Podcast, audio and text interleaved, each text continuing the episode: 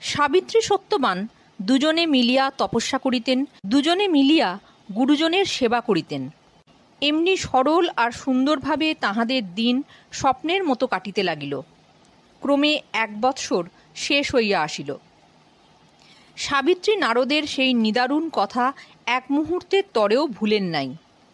বৎসরের শেষ যতই কাছে আসিতে লাগিল, ততই সেই ভীষণ বিপদের চিন্তা অন্য সকল চিন্তাকে ডুবাইয়া দিয়া তাহাকে ব্যাকুল করিয়া তুলিল।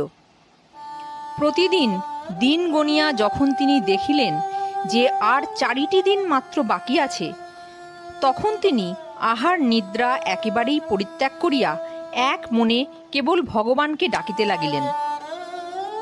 এইরূপে তিন দিন চলিয়া গেল।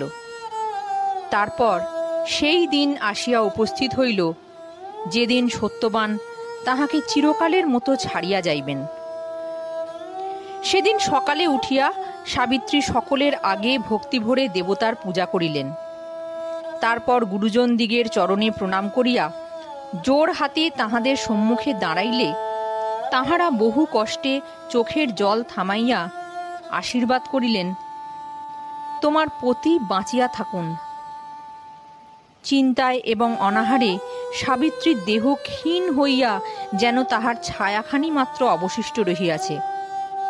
তাহা দেখিয়া তাহার শ্বশুর শাশুড়ির মনে বড়ই কষ্ট হইল।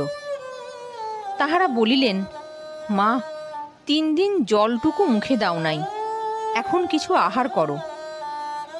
সাবিত্রী তাহাদিগকে বিনয় করিয়া বলিলেন, আজিকার দিনটি আমাকে ক্ষমা করুন। সূর্য অস্ত গেলে আমি আহার করিব। কথায় বার্তায় বেলা হইল। সত্যবান কুড়াল কাঁধে লইয়া কাঠ আনিবার জন্য বনে যাইতে প্রস্তুত হইলেন। তাহা দেখিয়া সাবিত্রী বলিলেন, আজি আমি কিছুতেই তোমার কাজ ছাড়া হইব না, আমাকে সঙ্গে লও। সত্যবান বলিলেন, সাবিত্রী, তুমি তো কখনো বনে যাও নাই, তাহাতে তোমার শরীর এত দুর্বল, তুমি কি করিয়া পথ চলিবে? কি করিয়া বনের কষ্ট সহ্য করিবে? সাবিত্রী বলিলেন, আমার কোনো কষ্ট হইবে না। তোমার দুটি পায়ে পড়ি, আমাকে বারণ করিও না। সত্যবান বলিলেন, তুমি যাহাতে সুখী হও, আমি তাহাই করিতে প্রস্তুত। কিন্তু মা বাবা কি তোমাকে যাইতে দিবেন? সাবিত্রী শ্বশুর শাশুড়ির পায়ে ধরিয়া বলিলেন, বাবা, মা, আজিকার দিনে দয়া করিয়া আমাকে ইহার সহিত যাইতে দিন। দুমত সেন দীর্ঘ নিঃশ্বাস ফেলিয়া বলিলেন, এক বৎসর সত্যবাণীর বিবাহ হইয়াছে। ইহার মধ্যে মা আমার কোনোদিন কিছু প্রার্থনা করেন নাই। আজ তাহার এই প্রথম আবদার আমি কোন প্রাণে অগ্রাহ্য করিব? যাও মা, আজ তুমি সত্যবানের সঙ্গে সঙ্গেই থাকো। দুজনে মিলিয়া বনের ভিতরে প্রবেশ করিলেন। চারিদিকে শোভার অন্ত নাই। ফল, ফুলে বন পরিপূর্ণ হইয়া আছে।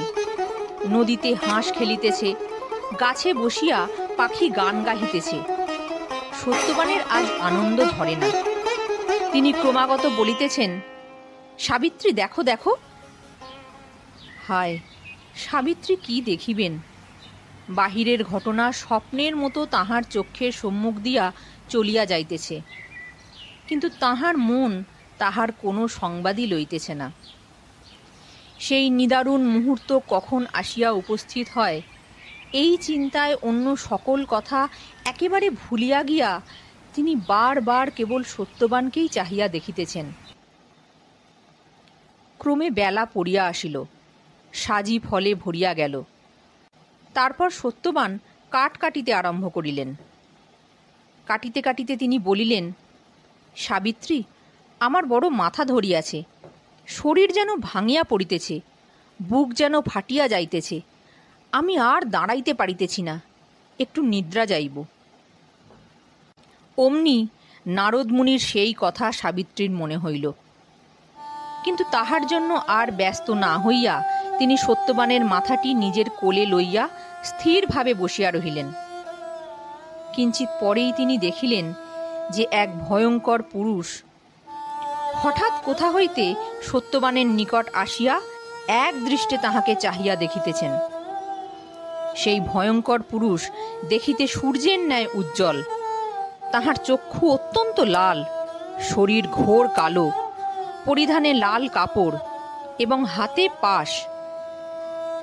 সেই ভয়ঙ্কর পুরুষকে দেখিবা মাত্র প্রাণ কাঁদিয়া উঠিল।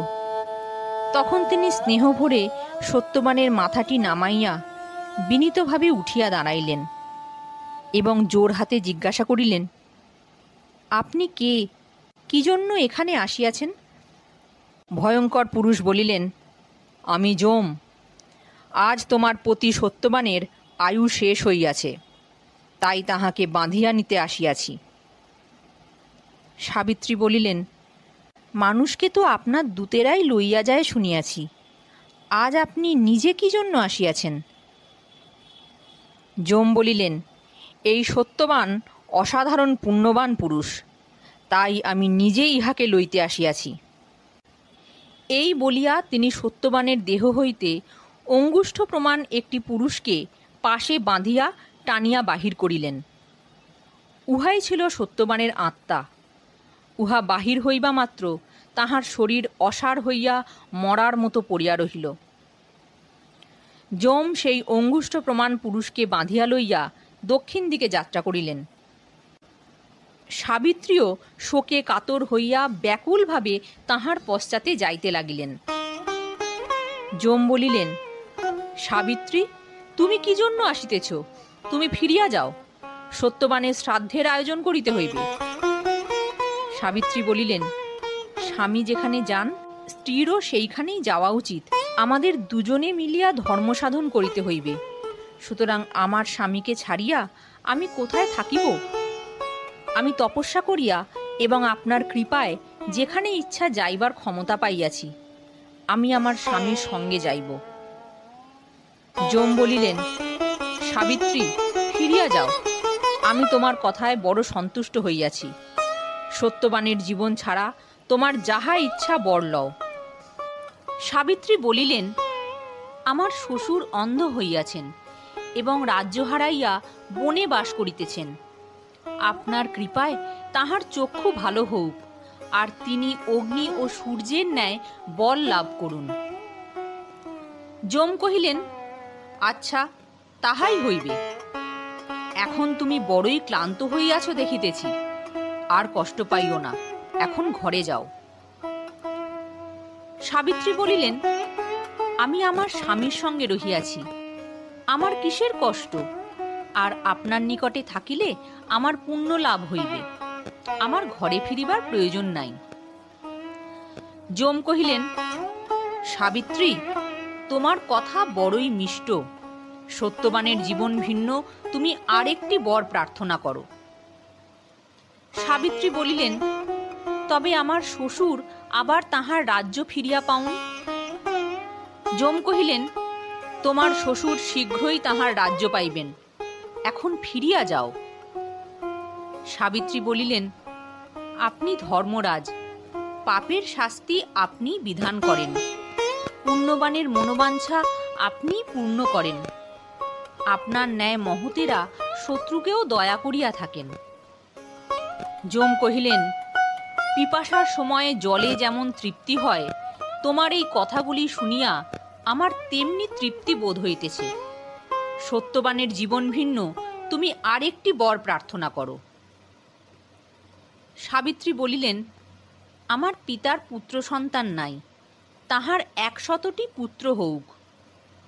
যম বলিলেন, তাহাই হউক, তোমার এক শতটি অতি সুন্দর ভাই হইবে, এখন তো সকলই পাইলে এখন ফিরিয়া যাও। দেখো, তুমি কত দূরে চলিয়া আসিয়াছ। সাবিত্রী বলিলেন, আমি তো আমার স্বামীর কাছে রহিয়াছি, তবে আর দূরে কি করিয়া হইল? আমার ইহার চেয়ে আরও দূরে যাইতে ইচ্ছা হইতেছে। আপনি চলিতে চলিতেই আমার কথা শুনুন। ন্যায় এবং সাধুতাকে আপনি রক্ষা করেন। এই জন্য আপনার নাম ধর্মরাজ। আপনার প্রতি আমার যেমন বিশ্বাস হয়, আমার নিজের প্রতিও তেমন হয় না। তাই আমি আপনার সঙ্গে চলিয়াছি।